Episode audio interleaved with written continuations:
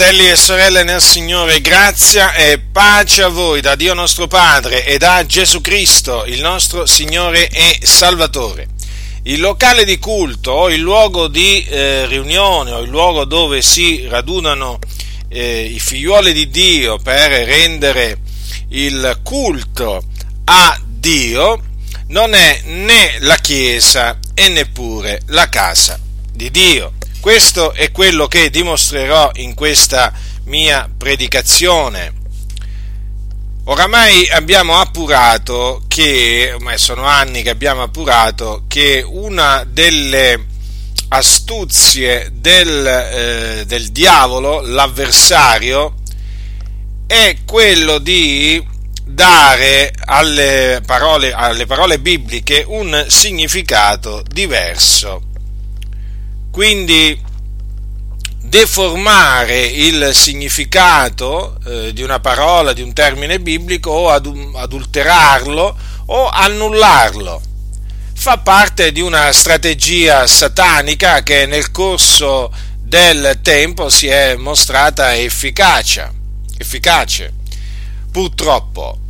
E naturalmente eh, trovando un popolo ignorante, ignorante nel senso un popolo che non conosce la parola di Dio, il diavolo è riuscito a fare credere le cose più assurde, le cose più strane alla Chiesa, sto parlando sì della Chiesa.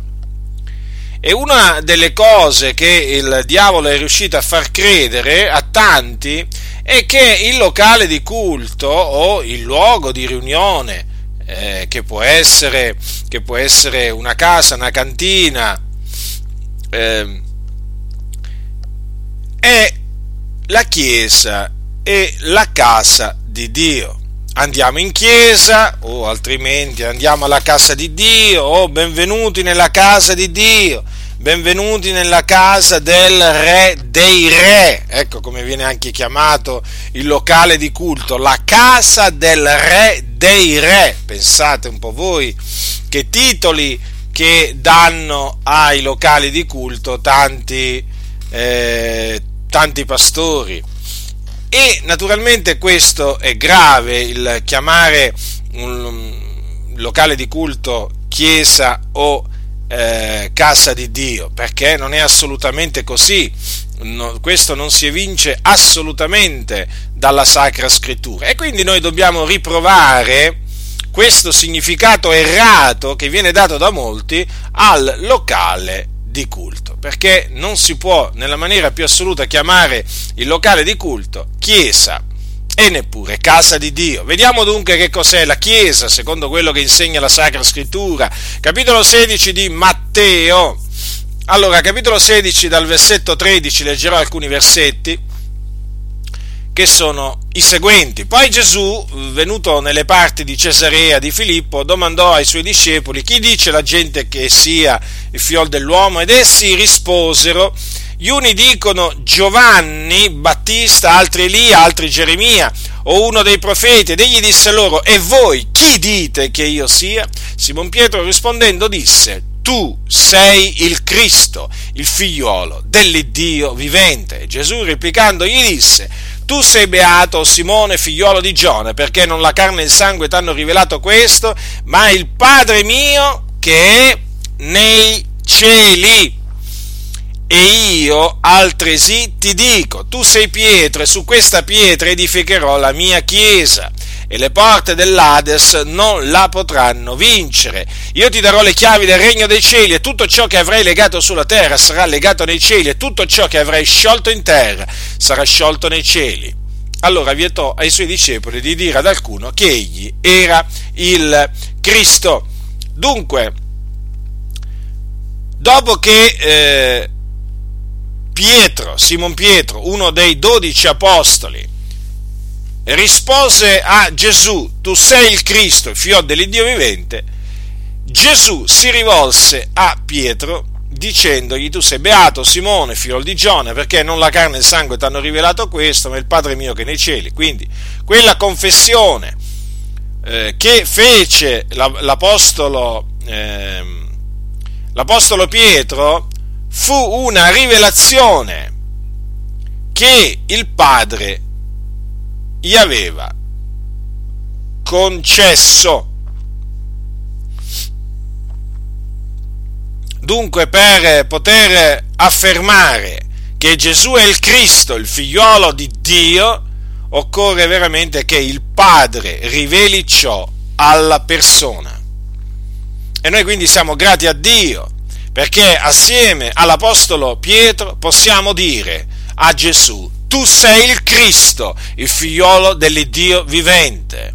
E come eh, Simone, come Simon Pietro, il nostro fratello Simon Pietro, noi siamo beati, siamo beati assieme a lui, perché ciò ci è stato rivelato dal Padre che è nei cieli, non da carne e sangue, ma dal Padre, ricordatevi. E poi Gesù gli disse queste parole, tu sei Pietro e su questa pietra edificherò la mia chiesa e le porte dell'Ades non la potranno vincere. Dunque Gesù con queste parole promise di edificare la sua chiesa. Quindi la chiesa è di Cristo Gesù. È di Cristo Gesù.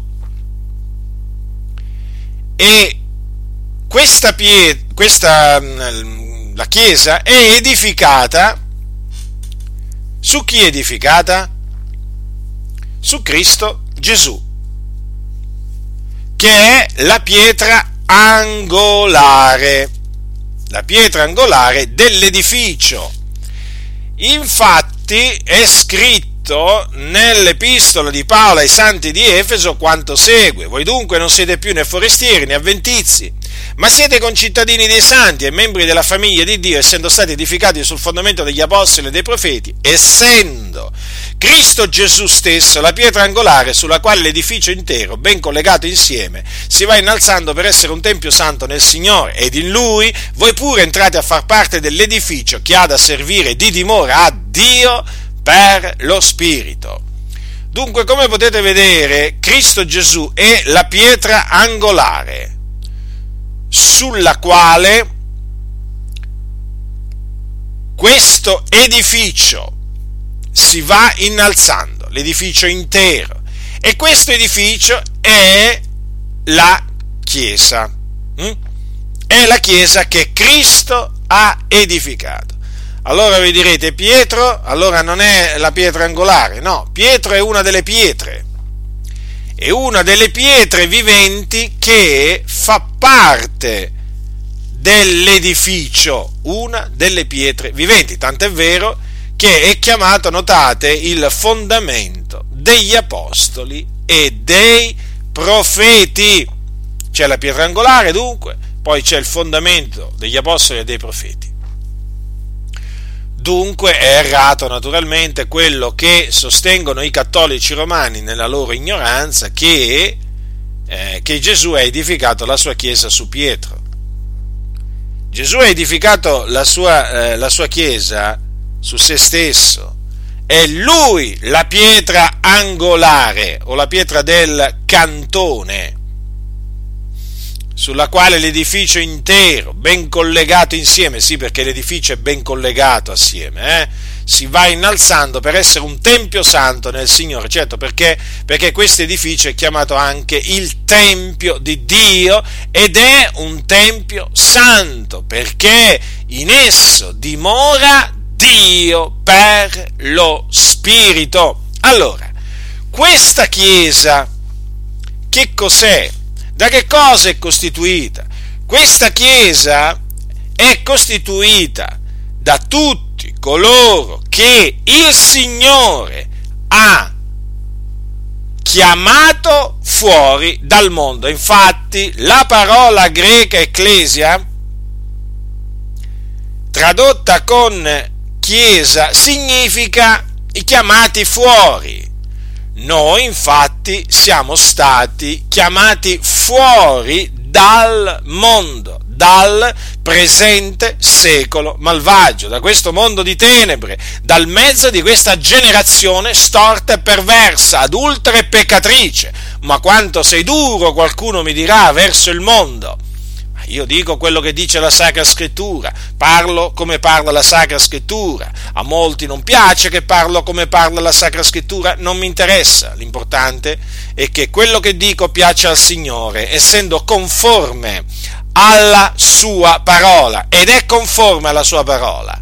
Allora noi siamo stati, fratelli, strappati, pensate, allora noi siamo stati strappati al presente secolo malvagio. Pensate, Gesù ha dato se stesso per i nostri peccati affin di strapparci al presente secolo malvagio secondo la volontà del nostro Dio e Padre. Questo lo dice Paolo a, alle chiese della, della Galazia. Quindi, il termine chiesa indica quell'assemblea che è, è stata eh, riscattata, tirata fuori dal presente secolo malvagio e quindi non fa più parte del mondo perché è di Cristo. Infatti, cosa ha detto Gesù? Su questa pietra edificherò la mia chiesa, la mia chiesa. Ricordatevi sempre che la chiesa è di Cristo Gesù. E Difatti voglio ricordarvi che Gesù ai suoi discepoli gli disse un giorno, precisamente la notte che fu tradito, gli disse queste parole. Se il mondo vi odia, sapete bene che prima di voi ha odiato me. Se fosse del mondo, il mondo amerebbe quello che è suo, ma perché non siete del mondo? Ma io v'ho scelti di mezzo al mondo, perciò vi odia il mondo. E dunque, vedete, fratelli, eh, noi non siamo del mondo perché siamo stati scelti da Gesù di mezzo al mondo. Notate quanto è perentorio qua, eh? quello che dice Gesù. Perché non siete del mondo? Quindi noi non siamo del mondo siamo nel mondo, naturalmente, viviamo in mezzo, in mezzo a questa generazione storta e perversa, ma d'altronde Gesù stesso, che non era del mondo, Gesù stesso, eh, dove viveva? Non viveva in questo mondo? Non viveva in questo mondo, ma Gesù disse io sono la luce del mondo, quindi non era del mondo, era la luce del mondo. Eh?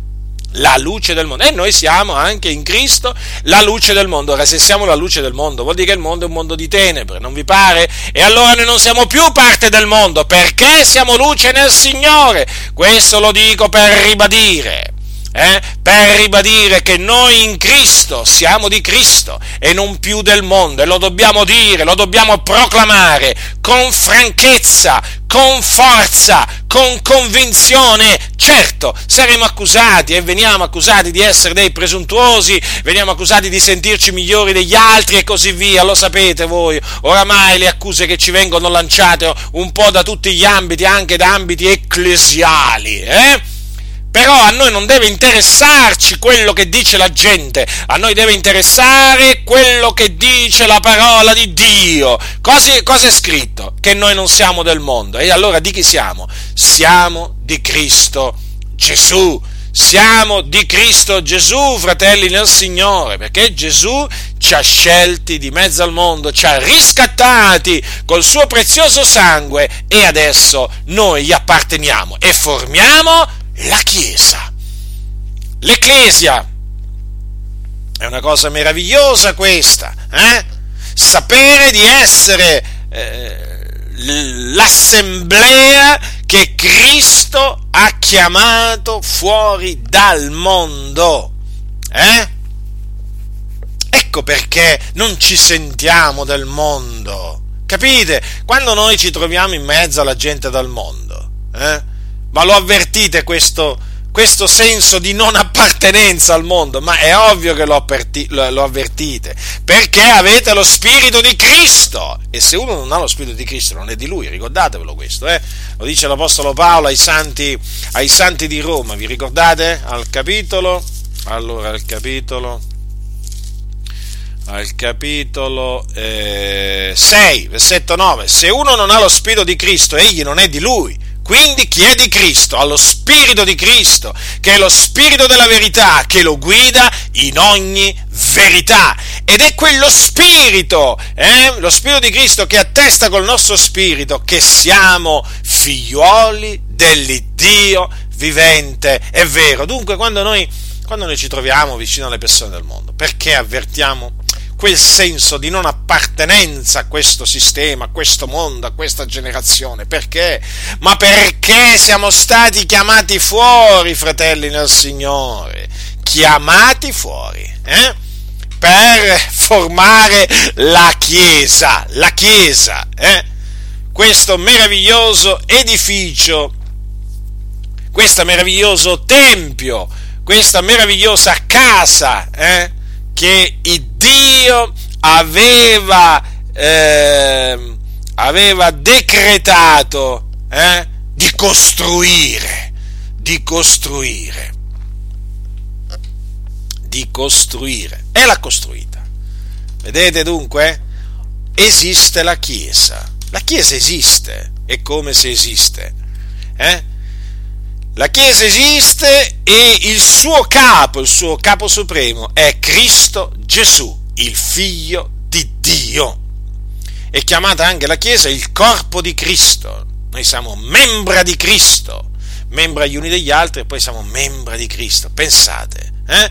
Cristo è il capo della Chiesa. Il capo della Chiesa non è Francesco, diciamo, il capo della Chiesa Cattolica Romana. Lui è il capo della Chiesa Cattolica Romana, questa organizzazione eh, che si chiama Chiesa Cattolica Romana, questa organizzazione religiosa, che peraltro è anche uno Stato, ma non è assolutamente il capo della Chiesa universale. Anzi, vi dirò qualche cosa d'altro, Francesco non è manco membro di questa Chiesa perché lui non è, non è di Cristo, lui è del mondo e infatti parla come quelli del mondo. Quando lo sentite parlare, perché non avete comunione con lui? Perché non abbiamo comunione con lui? Perché parla come quelli del mondo e il mondo lo ascolta. Eh? E il mondo lo ascolta. E il mondo non ascolta noi invece. E il mondo non ascolta noi perché a noi chi ci ascolta? Eh, ci ascolta chi conosce Dio. Eh? Chi conosce Dio ci ascolta, chi è da Dio ci ascolta, ma chi non è da Dio non ci ascolta. Eh? Chi non è da Dio ascolta quelli che non sono da Dio. Eh? Allora, fratelli, Cristo ha edificato la sua Chiesa, la sua Chiesa, eh, su se stesso, che è la, lui è la pietra angolare, e ha promesso, vedete, le porte dell'Ades non la potranno vincere, non prevarranno. La Chiesa, da che è stata fondata da Cristo Gesù, è stata attaccata, eh? è stata del continuo sotto attacco cioè non c'è stato un giorno, eh, un giorno di questa lunga storia oramai ecclesiastica in cui la Chiesa non è stata attaccata dal diavolo che è il principe di questo mondo, eh? dal diavolo e dai, eh, dagli spiriti maligni che sono al servizio del diavolo, però che naturalmente si usano poi di uomini fatti di carne e ossa e anche di donne, eh? Ma la Chiesa è rimasta. Hm? La Chiesa è rimasta, non è sparita dalla faccia della terra. beh, il diavolo avrebbe, eh, si sarebbe compiaciuto no? se, la, se fosse riuscita a farla sparire, ma non ci è riuscito, non ci riuscirà mai. Le porte dell'Ades non la potranno vincere. Vincere. No, no, no, non la potranno vincere perché Cristo è il capo della Chiesa, il capo supremo della Chiesa e la Chiesa è il corpo di Cristo. La Chiesa è chiamata, pensate come è chiamata, anche colonna e base della verità. Sì, la Chiesa di Cristo, fratelli, è colonna e base della verità. Ascoltate che cosa dice l'Apostolo Paolo, infatti, a, eh, a Timoteo, questo lo dice nella sua prima epistola a Timoteo. Allora, dice così al capitolo 3, versetto 14: Io ti scrivo queste cose, dice Paolo a Timoteo, sperando di venire presto da te, tosto da te, e semmai tardo affinché tu sappia come bisogna comportarsi nella casa di Dio, che è la chiesa dell'Iddio vivente, colonna e base della verità. Vi rendete conto? La verità è sostenuta dalla Chiesa. La Chiesa sostiene la verità. La Chiesa dunque difende la verità. Eh? La Chiesa non soltanto proclama la verità, ma anche la difende, perché la verità è sotto attacco. Ma come la verità è sotto attacco? Ma certo, è sotto attacco da parte del diavolo, che è bugiardo e padre della menzogna. Ma ditemi un po' voi, riflettete, ma la verità eh, eh, da, da chi può essere attaccata se non da colui che è bugiardo e padre della menzogna? E di fatti i ministri del diavolo eh, attaccano, si scagliano contro la verità in tutte le maniere. E guardate che in questi secoli, in tutti questi secoli, ma di ministri del diavolo se ne, se ne, sono visti sulla faccia della terra, ma tanti, tanti, tanti, e tutti si sono scagliati contro la verità, contro la verità ma non hanno potuto fare niente contro la verità, perché non possiamo fare nulla contro la verità, quel che possiamo è per la verità, per la verità, capite? Schieratevi sempre dalla parte della verità, sempre a costo di rimanere, di rimanere da soli, ma schieratevi sempre dalla parte della verità, perché comunque sia, il Dio è con coloro che sostengono la verità e che difendono la verità. Quindi vedete la Chiesa di Dio è chiamata colonna e base della verità. E certo, la Chiesa sostiene la verità, la Chiesa di, di Cristo naturalmente.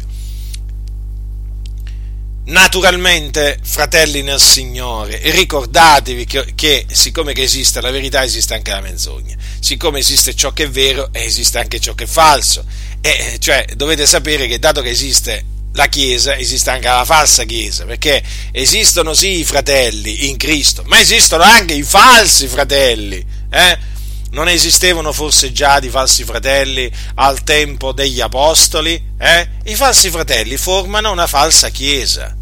Eh sì, eh sì, perché è chiaro che il diavolo eh, tenta sempre di imitare ciò che fa il Signore, come esistono anche falsi ministri, falsi ministri di Cristo, eh? e certo questi fanno parte di una chiesa falsa. D'altronde, fratelli, guardate, esiste una, una, una falsa carità, esiste una falsa fede, cioè ciò che è falso esiste, non è che esiste solo l'oro vero, eh? esiste anche l'oro finto. Eh? ci sono i fiori veri, ma ci sono anche i fiori finti. Eh? Ci sono i fiori finti? Beh, li fanno. Mm. Ci sono? Eh, allora. Cioè, non è che potete chiamare i fiori finti, li chiamate fiori veri. Sono finti, non, so, non sono veri. Eh? Solo i fiori veri vanno chiamati fiori veri, giusto? E così anche per quanto riguarda la Chiesa. Chiesa si può chiamare solo l'assemblea dei riscattati non, certamente, certamente non un'assemblea di, eh, di, persone che sono ancora morti nei loro falli, che non sono nati da Dio, eh, che non conoscono il Dio e, e, così via. Facciamo un esempio, vi faccio un esempio così almeno lo comprendete meglio. Nel mondo esiste la Chiesa gnostica. Eh? Esistono le chiese gnostiche, ma ne esistono proprio, ma tante. Ora, è chiamata Chiesa Gnostica o anche chiamata Ecclesia Gnostica. Ora uno sente Chiesa Gnostica, che sarà? È una falsa Chiesa, una delle tante false Chiese. Esiste anche la Chiesa dei Santi degli Ultimi Giorni, ce l'avete presente, no? I Mormoni. Eh, anche quella si chiama Chiesa, ma è una falsa Chiesa. È una falsa Chiesa. I Mormoni non credono nel Signore Gesù. I Mormoni credono in un altro Gesù, in un altro Dio. Eh? Allora, mm, per esempio, gli gnostici, gnostici eh? le chiese gnostiche, che cosa, che cosa credono questi cosiddetti, cosiddetti gnostici? Oh, o si fanno anche chiamare cristiani gnostici? Mm. È meglio dire che cosa non credono, va, così risolviamo prima la questione. Loro non credono che Gesù è il Cristo. Abbiamo detto tutto. Abbiamo detto tutto, non credono che Gesù è il Cristo, negano che Gesù di Nazareth è il Cristo non credono che Gesù eh, è morto per i nostri peccati mh? Mm, e non credono che è risuscitato dai morti il terzo giorno secondo le scritture. Si può mai chiamare Chiesa di Dio una Chiesa che nega che Gesù è il Cristo? No, Capite quindi che cosa vi ho voluto dire quando eh, vi ho spiegato che esiste la vera Chiesa ma esiste anche la falsa Chiesa? Quindi massima attenzione, massima attenzione quando leggete Chiesa, Chiesa, sì, Chiesa è un termine biblico, ma bisogna vedere poi che cosa credono i membri di questa Chiesa, perché ci sono tante false Chiese. Eh sì, fratelli, la, la, realtà è questa, la dobbiamo affrontare. Noi viviamo adesso, eh, in questo periodo storico, e dobbiamo affrontare le false chiese che ci sono oggi, come gli apostoli dovette affrontare le false chiese di allora, eh, falsi fratelli. E come naturalmente nel corso del tempo poi sempre i figlioli di Dio si sono dovuti eh, sempre rapportare con le false chiese, perché esistono, esistono. Eh, le chiese gnostiche sono chiese proprio eretiche, eretiche, proprio i membri delle chiese gnostiche sono degli anticristi. Ricordatevi che chi nega che Gesù è il Cristo è un anticristo, lo dice la Sacra Scrittura, eh? Non vi fate ingannare da quelli che dicono che anche i gnostici sono cristiani. I gnostici non hanno niente di cristiano, niente. Chi è il mendace? Dice l'Apostolo Giovanni. Se non colui che nega che Gesù è il Cristo, esso è l'anticristo che nega il padre e il figliolo. Chiunque nega il figliolo non ha neppure il padre, chi confessa il figliolo ha anche il padre. Sapete, questi, con questi gnostici non c'è alcuna comunione, non si sente alcuna comunione perché loro sono del mondo, noi siamo di Cristo. Loro non hanno la mente di Cristo, loro, se potrei usare un'espressione, hanno la mente del diavolo. Quando parlano, quando parlano veramente si dimostrano per quello che sono, figli del diavolo. E parlano contro Gesù, parlano contro la verità, parlano contro Dio, sono dei bestemmiatori di Dio. Eh? Perché odiano il solo vero Dio, il cui nome è Yahweh. Allora, fratelli, quindi vedete che la Chiesa è l'assemblea dei riscattati, l'assemblea dei chiamati fuori. Allora, si può mai chiamare l'assemblea dei riscattati locale di culto? Eh? Il locale di culto è un luogo dove appunto la Chiesa si raduna, se c'è il locale di culto, eh? perché il, il luogo di riunione può essere una caverna, può essere una tenda, può essere una cantina, eh? Eh, insomma, può essere pure sotto, so, sotto, sotto, le stelle o sotto il sole, dipende eh, quando si fa il culto, sia a mezzogiorno magari o, eh, o, la notte, o la notte. Ecco, il luogo di riunione può essere pure sotto le stelle, per modo di dire. Eh?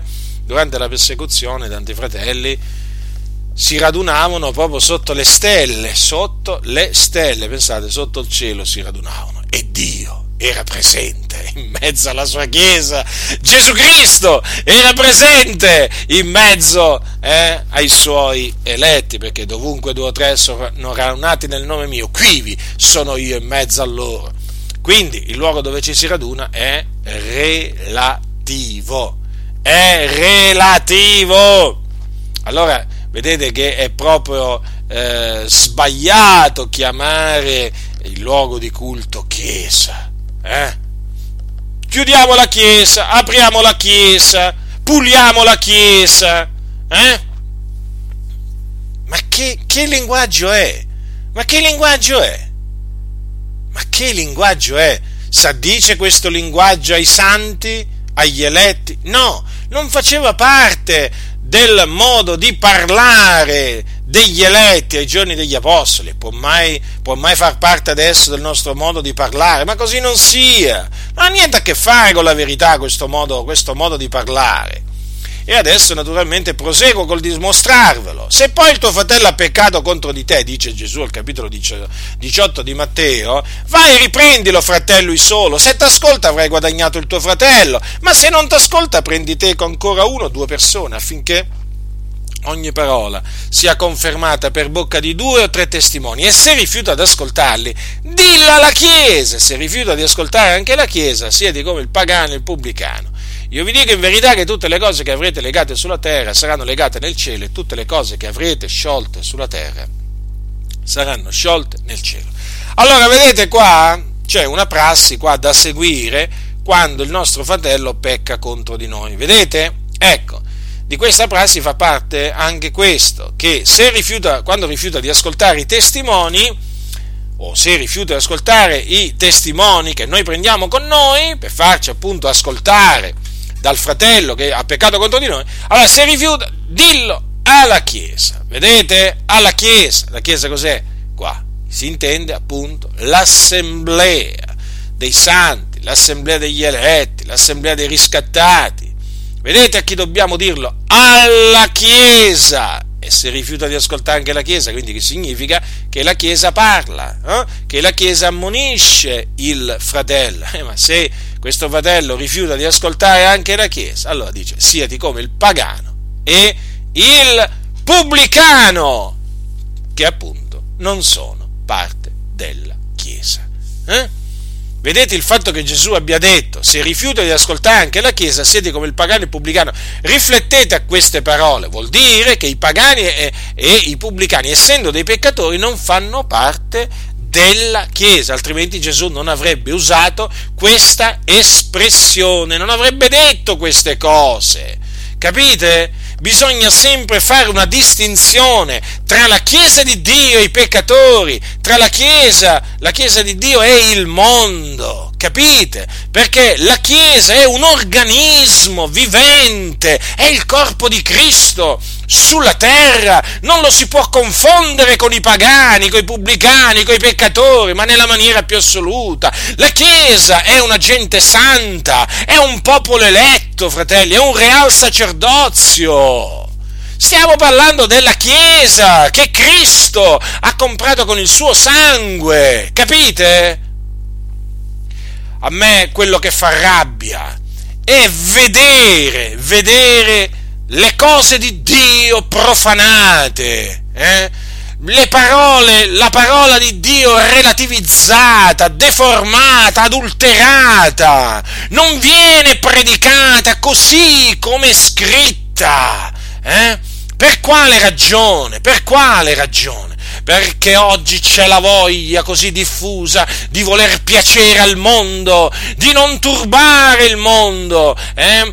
Di non farglielo sentire in colpa, capite? E allora prendono la parola di Dio e l'adulterano, l'adeguano, l'adattano, eh? L'adattano, adattamento, adattano un po' tutto oggi, eh?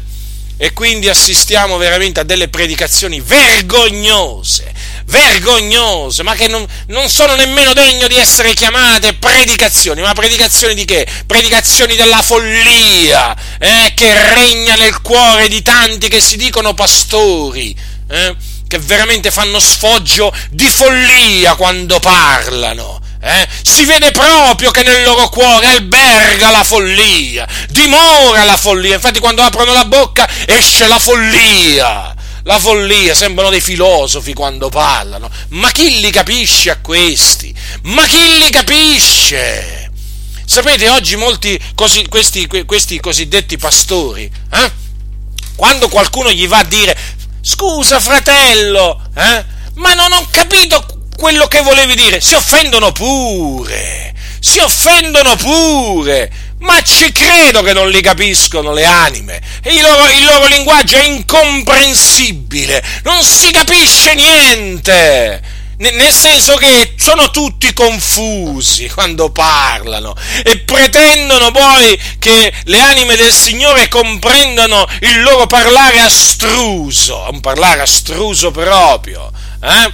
Un linguaggio proprio veramente incomprensibile, tanto che quando escono dal culto questi fratelli, perché questi sono veramente fratelli, dicono, ma tu ci hai capito qualcosa? Ma che hai capito? E beh, quello risponde, senti fratello, io non ci ho capito niente come te, Ecco, siamo in due quindi. Io non ho capito. Tu non hai capito, ma andiamo a chiedere a qualche altro fratello che magari ci ha capito. Ma tu, fratello, hai capito? No, nemmeno io. E siamo in tre. E il numero aumenta, e il numero aumenta. Non si capisce niente. Perché questi, quando parlano, eh, fanno di tutto per contorcere le sacre scritture.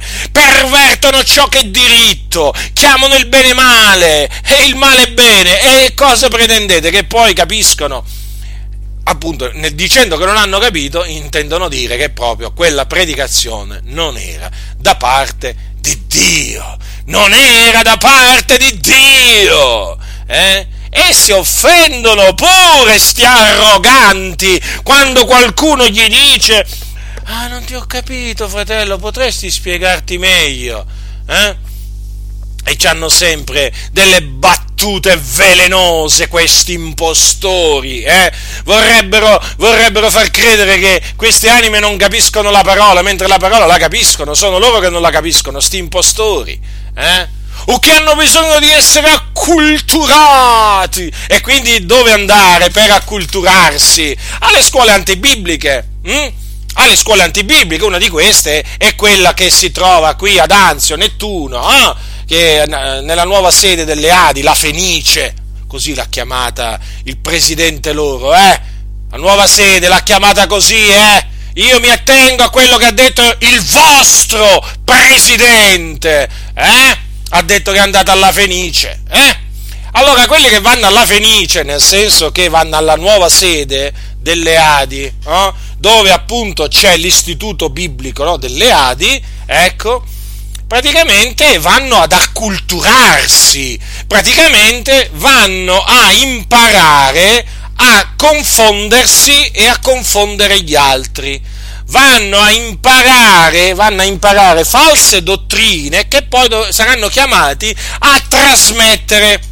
A trasmettere alle, alle, alle chiese eh, dell'organizzazione ADI e naturalmente poi povere anime non capiranno niente. E ci credo che non capiscono niente perché alla scuola antibiblica che appunto è stata dedicata alla Fenice vanno a imparare una dottrina, ecco, una dottrina che non è quella degli apostoli. Quindi questi quando predicano, che cosa possono predicare? Ma possono mai predicare la dottrina di Dio? Ma no, ma no. Ma li sentite che quando parlano?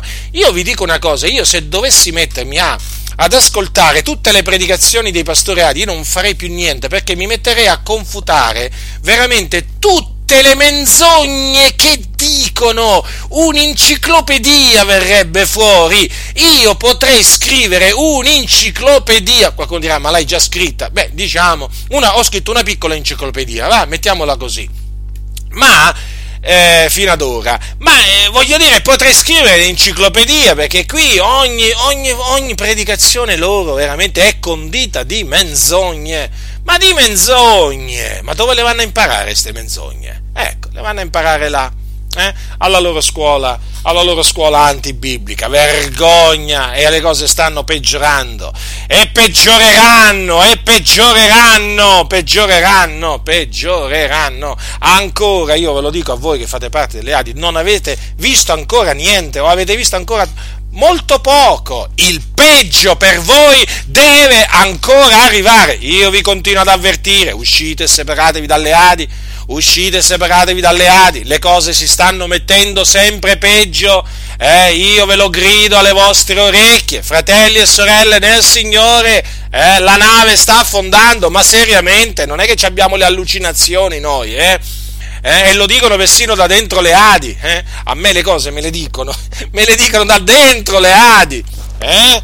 Me le dicono da dentro le Adi, a me le voci, le notizie mi arrivano da, da, da, dentro le Adi e le cose stanno messe male. Io veramente, siccome che amo i miei fratelli eh, e, le, le mie sorelle in Cristo, io li avverto. Dunque, torniamo appunto al discorso allora riguardo alla Chiesa. Allora, vedete quindi che la Chiesa è confermato, è l'assemblea dei riscattati. Prendiamo il libro degli Atti degli Apostoli dove c'è scritto quando Pietro fu messo in prigione, l'Apostolo Pietro fu messo in prigione, c'è scritto che Pietro dunque era custodito nella prigione, ma eh, fervide preghiere erano fatte dalla Chiesa a Dio per lui. Chi faceva le preghiere?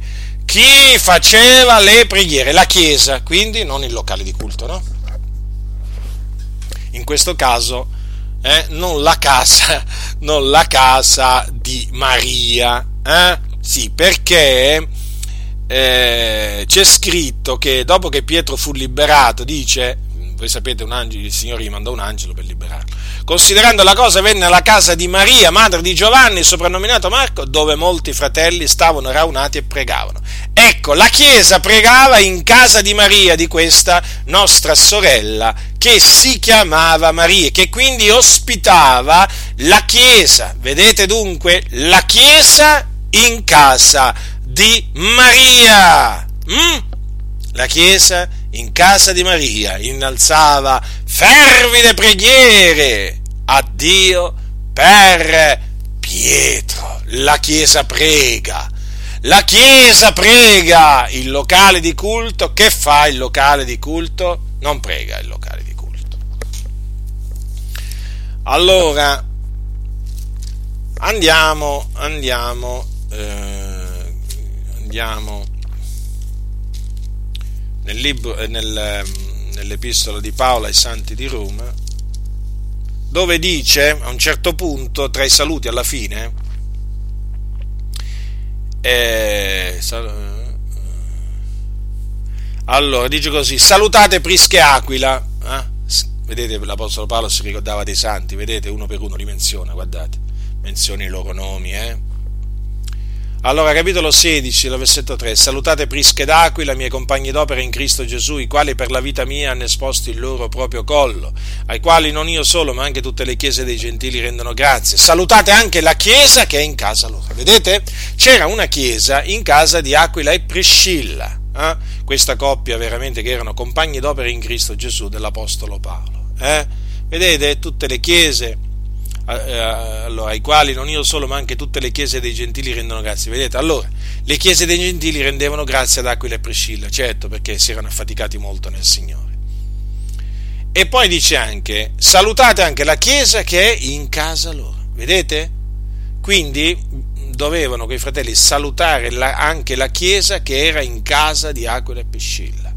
Non la casa di Aquila e Priscilla, la chiesa che era in casa di di Aquila e Priscilla. Capite, fratelli, che il, il luogo di riunione eh, non è la Chiesa, non è la Chiesa. Poi c'è un altro passo, sempre dove si legge di Aquila e Priscilla. Ascoltate, capitolo 16 del primo Corinzio. Le chiese dell'Asia vi salutano, ecco, le chiese salutano.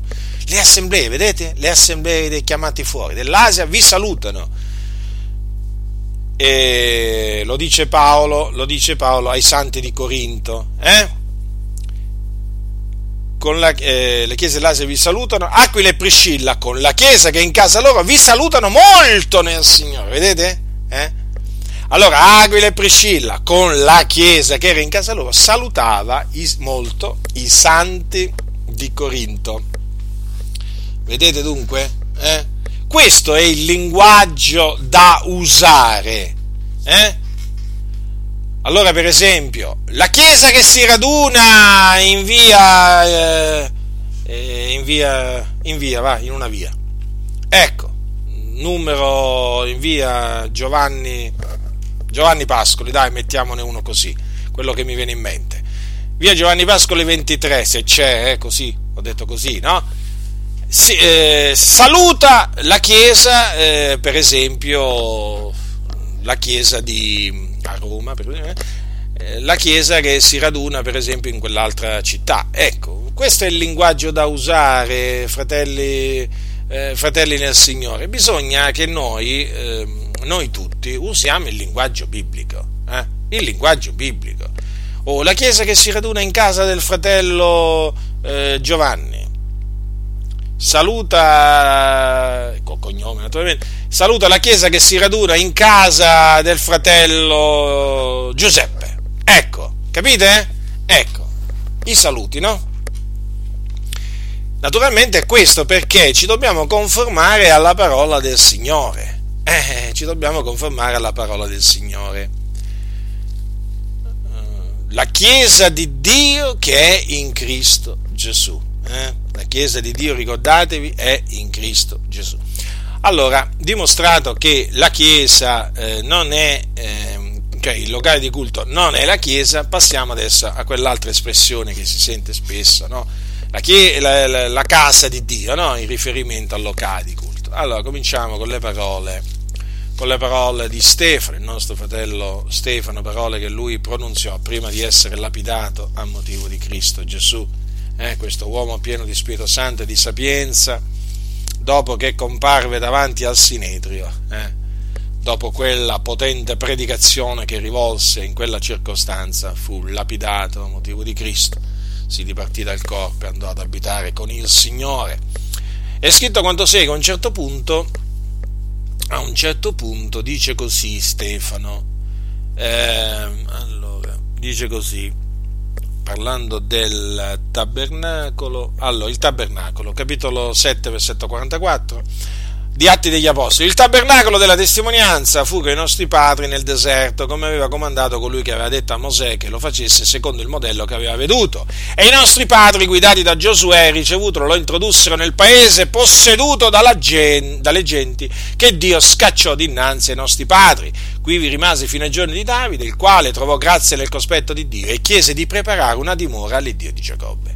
Ma Salomone fu quello che gli edificò una casa L'Altissimo però non abita in templi fatti da mano d'uomo, come dice il profeta, il cielo è il mio trono e la terra è lo sgabello dei miei piedi. Quale casa mi edifichereste voi, dice il Signore, e quale sarà il luogo del mio riposo? Non alla mia mano fatte tutte queste cose. Allora, fratelli, vedete che nonostante eh, Salomone costruì una casa all'Iddio di Israele, eh, e infatti quel tempio che Salomone costruì era chiamato il Tempio dell'Eterno, la casa dell'Eterno.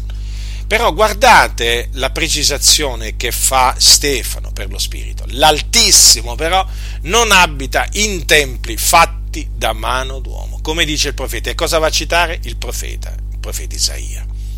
Quindi la Sacra Scrittura, la parola di Dio. Il cielo è il mio trono. Ecco, ricordatevi sempre quando guardate il cielo che il trono è di Dio. La terra è lo sgabello dei miei piedi. Quindi ricordatevi sempre che quando vedete il globo terrestre, eh, è lo sgabello dei piedi dell'Iddio vivente e vero. Allora il Signore dice: Quale casa mi edifichereste voi? Dice il Signore. Allora, dove sta questa casa? Eh, che uno gli può costruire a Dio? Eh no, fratelli nel Signore. Quindi non c'è un luogo di culto che si può chiamare la casa dell'Altissimo, la casa del Re dei Re. Capite? Perché la casa di Dio siamo noi, siamo noi, eh? E gloriamoci nel Signore, fratelli, chi si gloria, si glori nel Signore. Siamo la Chiesa di Dio, siamo la casa di Dio e gloriamoci, diamo gloria a colui che veramente ci ha reso Chiesa e reso casa sua. Eh?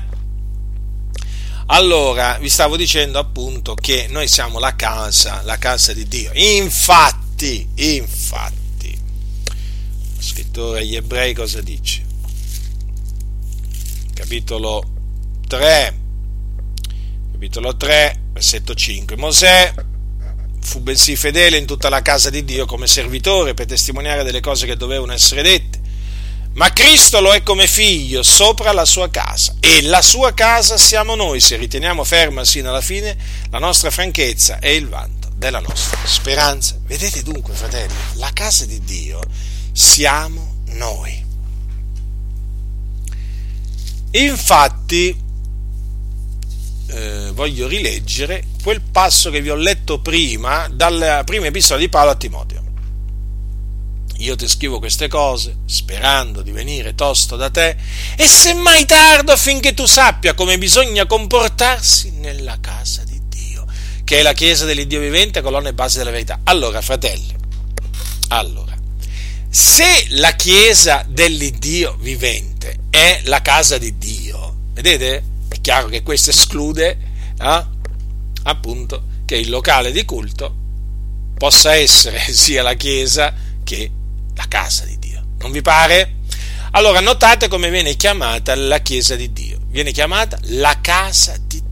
Vedete come la scrittura spiega la scrittura, come la scrittura è in accordo con la scrittura, è un tutt'uno, ben compatto, ben compatto. La somma della tua parola è verità.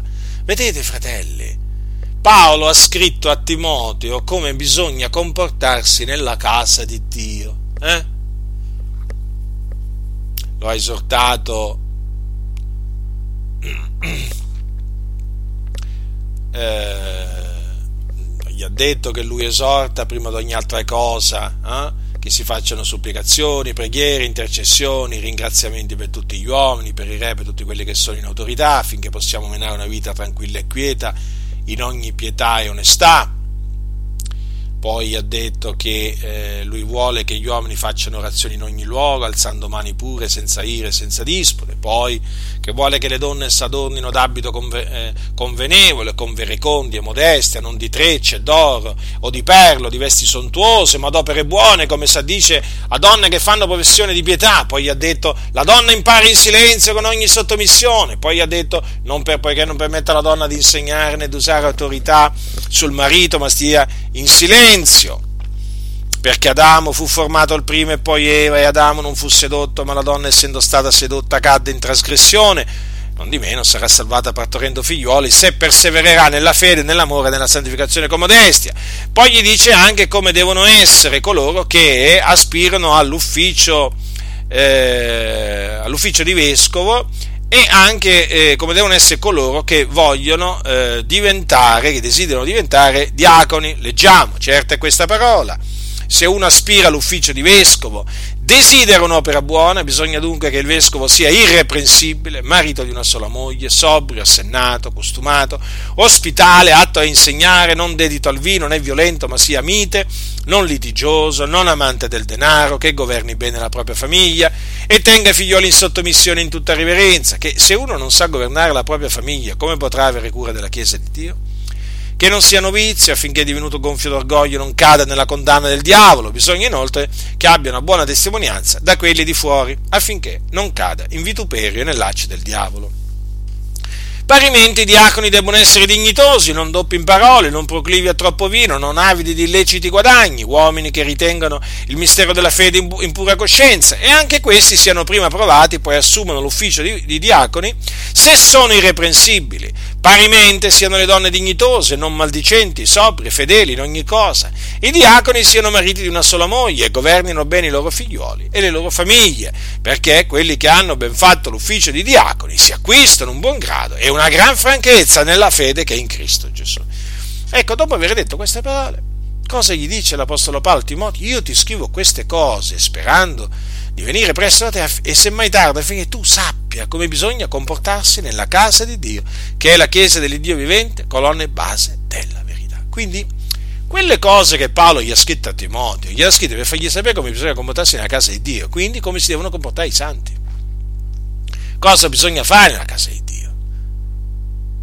Capito? Capite?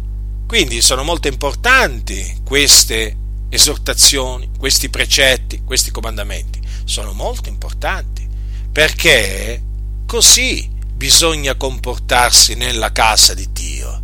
Eh? Non bisogna comportarsi come dicono, come dicono molti, no? che vanno contro le parole degli apostoli. No, no, perché voi sapete che molti contrastano queste cose dette dall'Apostolo Paolo. Eh? Loro non vogliono questi scellerati che ci si comporti così nella casa di Dio, ma ci si comporti in un'altra maniera, come gli pare a loro. Infatti hanno un'altra dottrina. Hanno un'altra dottrina, sì, sì, eh, potrei fare degli esempi, permettono alla donna di insegnare, eh?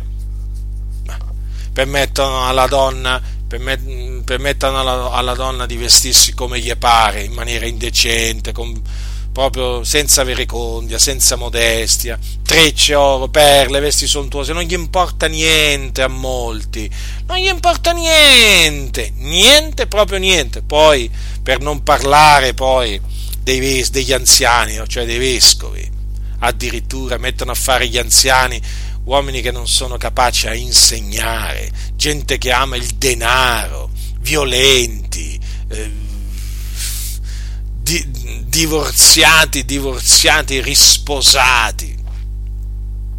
Pure questo, sì, sì, sì. O credenti che si sono macchiati di fornicazione, da credenti, eh? Da credenti.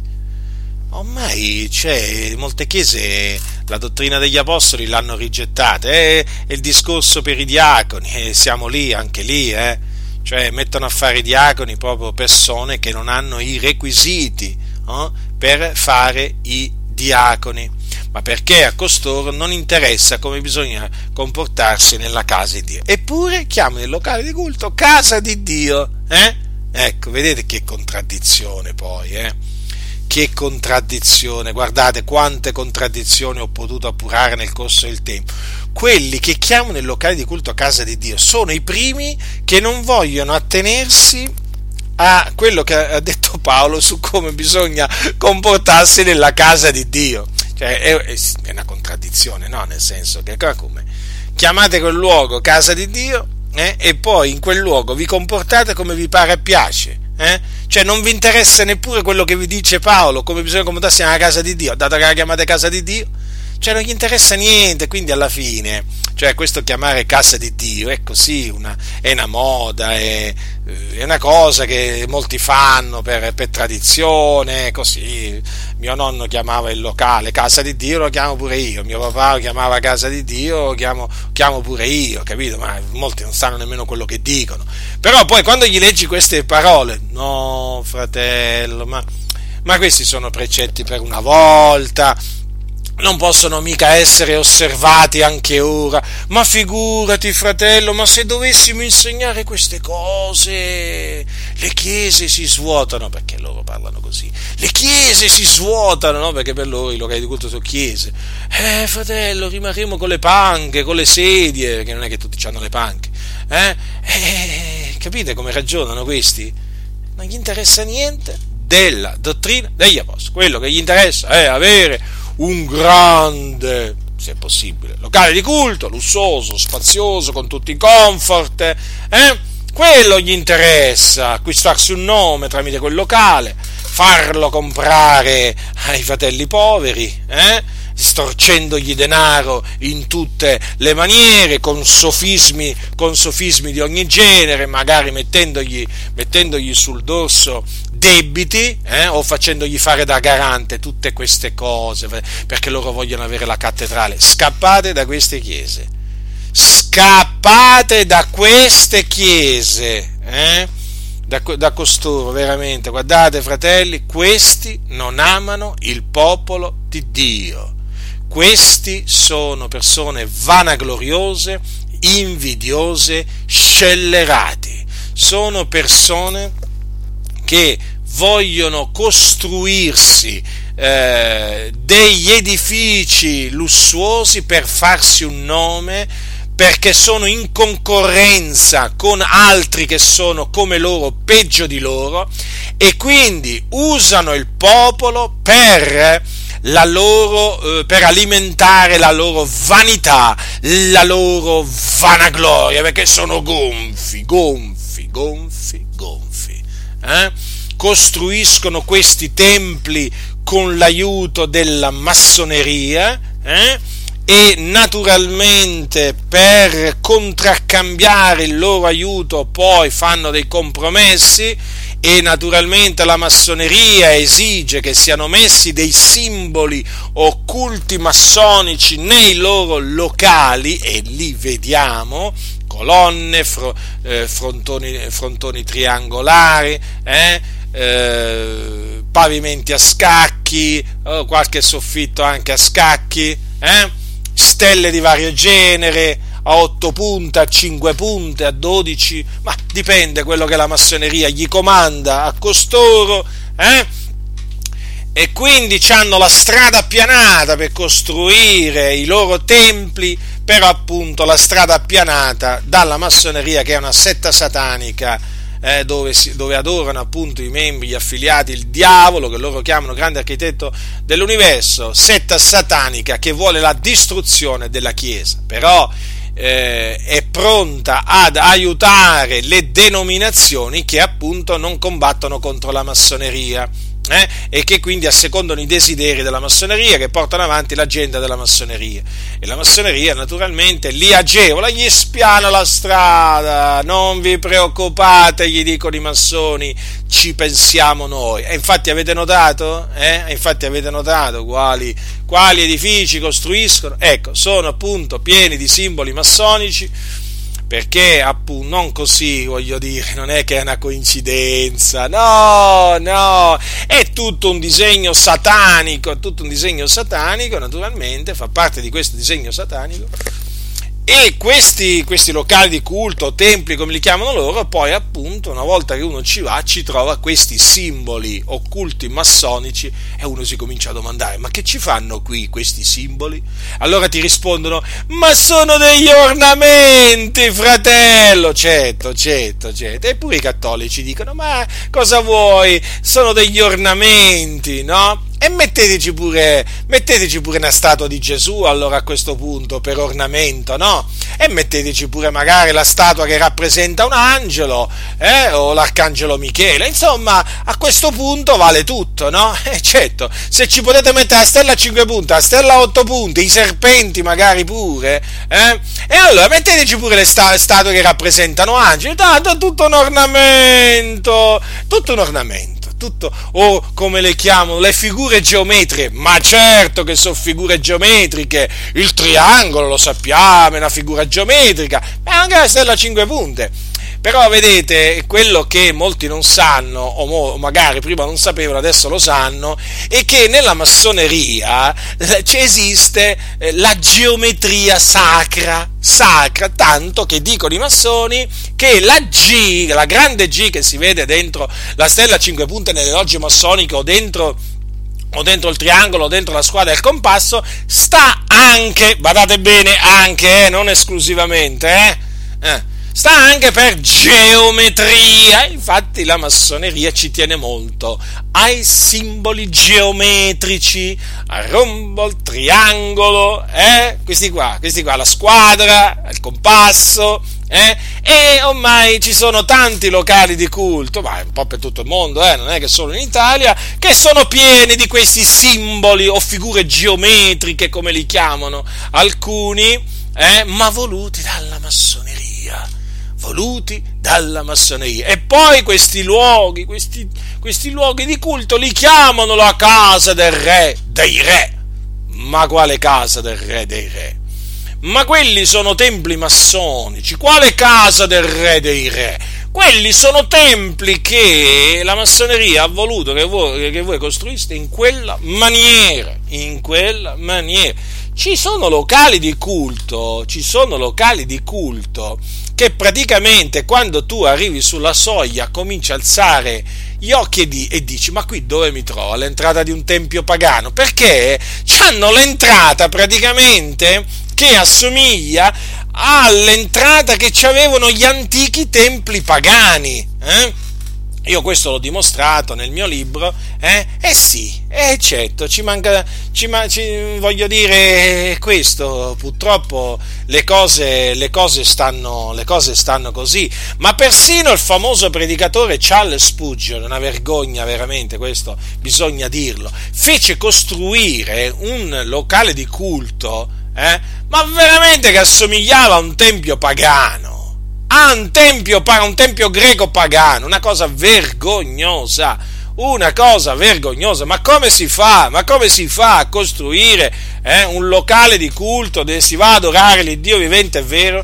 Eh? Come si fa ad andarlo a costruire eh, usando la forma architettonica che usavano, che usavano i pagani, i greci pagani che adoravano gli dei, cioè i demoni? Questa è una cosa vergognosa. Eh? Ah, ma lui si giustificò, Charles Spurgeon, dicendo che ehm, eh, lo, voleva, lo, voleva, così perché ci fu qualcuno che obiettò, quando lui appunto espresse questo suo progetto, qualcuno lo mh, mm, obiettò, ma lui disse no, che lui voleva costruirlo così, no?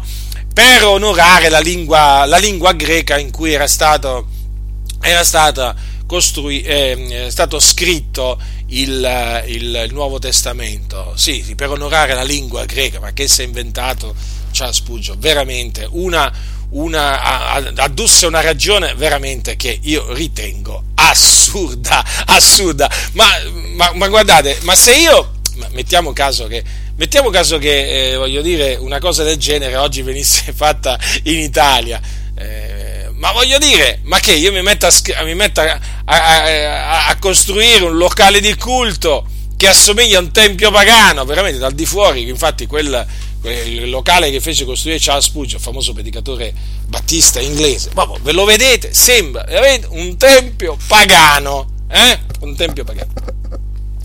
Ma io dico, ma eh, se qui in Italia uno dovesse dire, ma sai che faccio io adesso? Costruisco un locale di culto che assomiglia al tempio greco che c'era là nell'antica Grecia.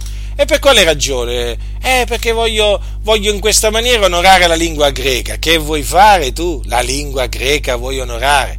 La lingua greca. E, e, e tu ti metti a costruire un locale di culto, eh, diciamo, che assomiglia a un tempio pagano per onorare la lingua greca in cui è stato scritto il Nuovo Testamento. Ma dai, su, cioè, dobbiamo pure credere queste, queste favole, dobbiamo credere pure queste favole, è una cosa vergognosa.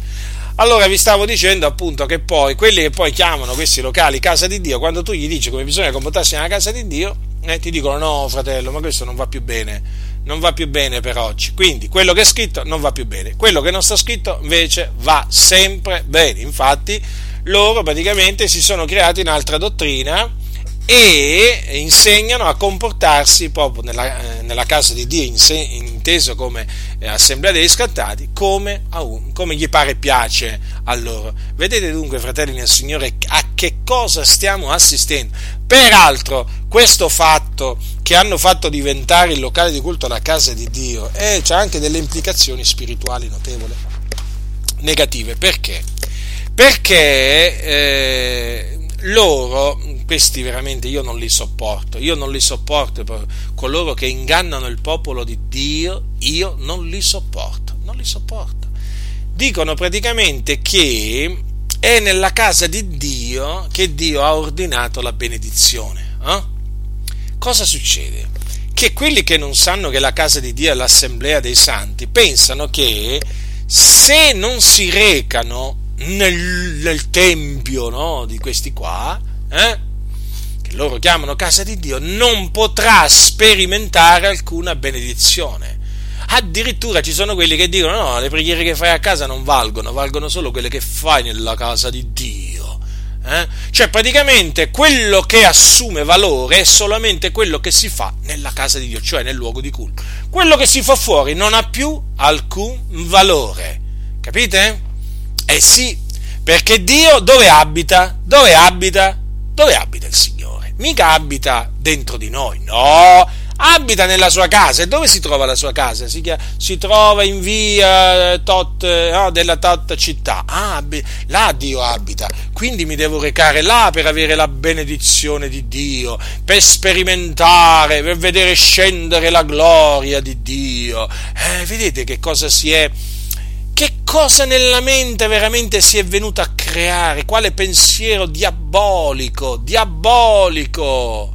Eh? Quindi se i fratelli non si radunano in quel locale, eh, perdono la benedizione, perdono la benedizione.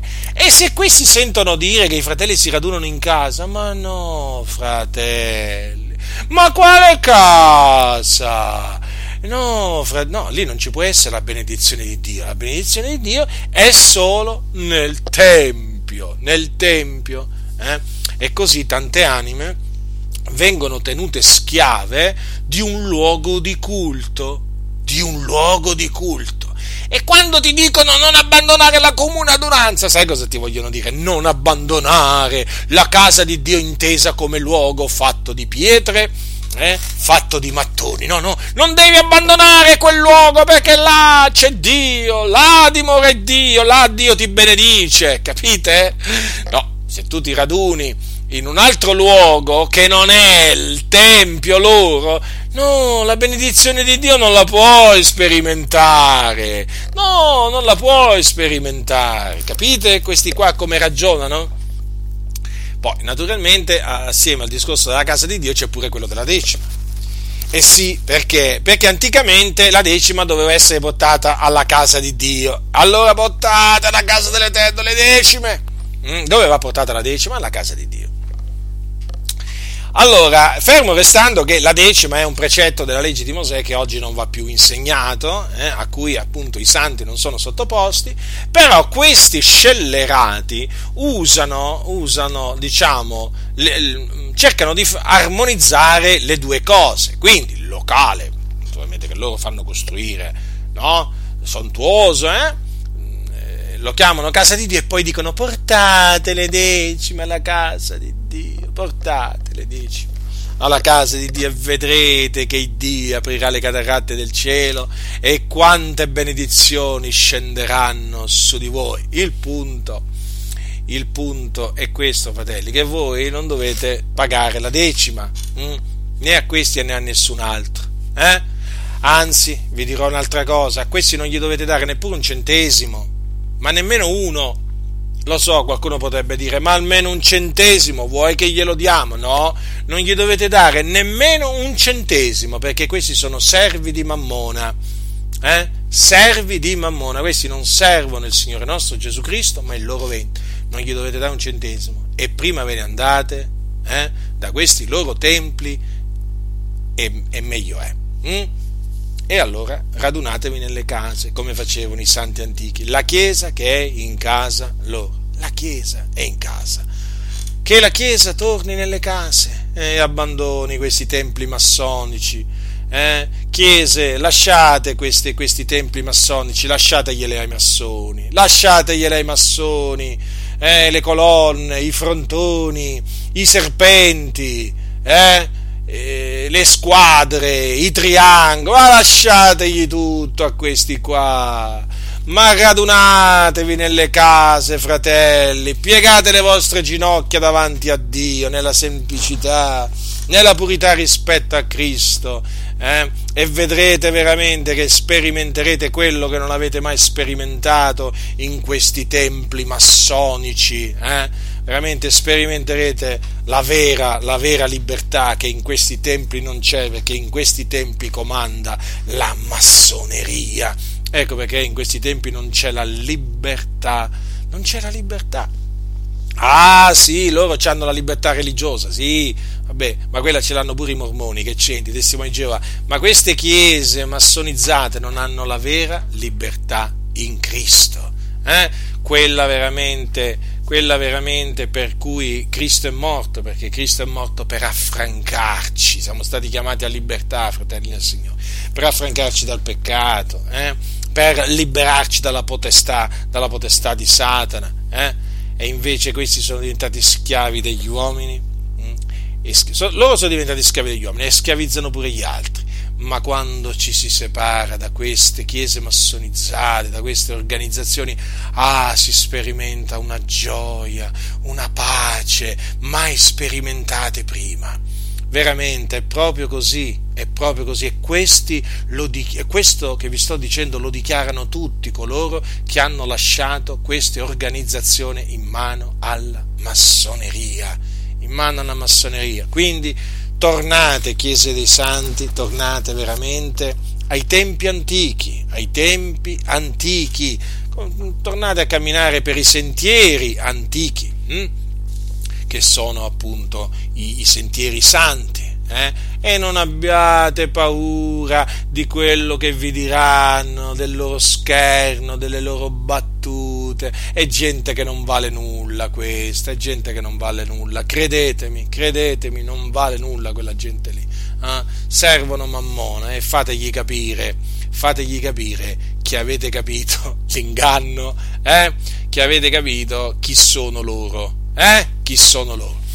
Dunque, fratelli nel Signore, vi ho dimostrato che il locale di culto, o comunque sia il luogo dove si raduna la Chiesa, non si può chiamare Chiesa e neppure casa di Dio, perché la Chiesa siamo noi, eh? e noi siamo anche la casa di Dio. Mm? Quindi non vi fate ingannare da quelli che appunto chiamano o insegnano che il locale è la chiesa, che il locale è la casa di Dio, non gli credete, sono ciance, le loro sono ciance. E voi, essendo figliuoli di Dio, non dovete dare ascolto alle ciance, dovete dare ascolto alla verità. Conoscerete la verità e la verità vi renderà liberi. Vi ricordate? Eh? È proprio così, quando si conosce la verità, la verità rende liberi dalle menzogne. Eh? Dice così, infatti, la sacra, la sacra scrittura. Ed è una cosa meravigliosa. Eh? Ed è una cosa meravigliosa sperimentare la libertà dei figlioli di Dio. Conoscerete la verità e la verità vi farà liberi. Eh? Ma per conoscerla bisogna perseverare nella parola di Cristo. Eh? Quindi prendete la parola di Cristo, divoratela, mettetela in pratica, dimorate in essa, fatela dimorare nel vostro cuore. E conoscerete la verità, la verità vi renderà, vi renderà liberi. Quando sarete liberi, Veramente, fratelli, ve lo posso assicurare, piegherete le vostre ginocchia davanti a Dio eh? e lo ringrazierete. Lo ringrazierete per avervi fatto conoscere la verità che è in Cristo Gesù, che è quella che libera. Veri- la verità che viene offuscata oggigiorno annullata in tante maniere nelle, nelle, nelle comunità con sofismi di ogni genere, ma quando viene nascosta la verità, capite? Ma quando i santi scoprono la verità, allora, quando capiscono l'inganno, allora lasciano l'inganno, rigettano l'inganno, rigettano la menzogna. E una di queste menzogne, appunto, è quella che dice che il locale di culto è la chiesa di Dio e la casa di Dio. Rigettate anche questa menzogna. La grazia del Signore nostro Gesù Cristo sia con tutti coloro che lo amano con purità incorrotta.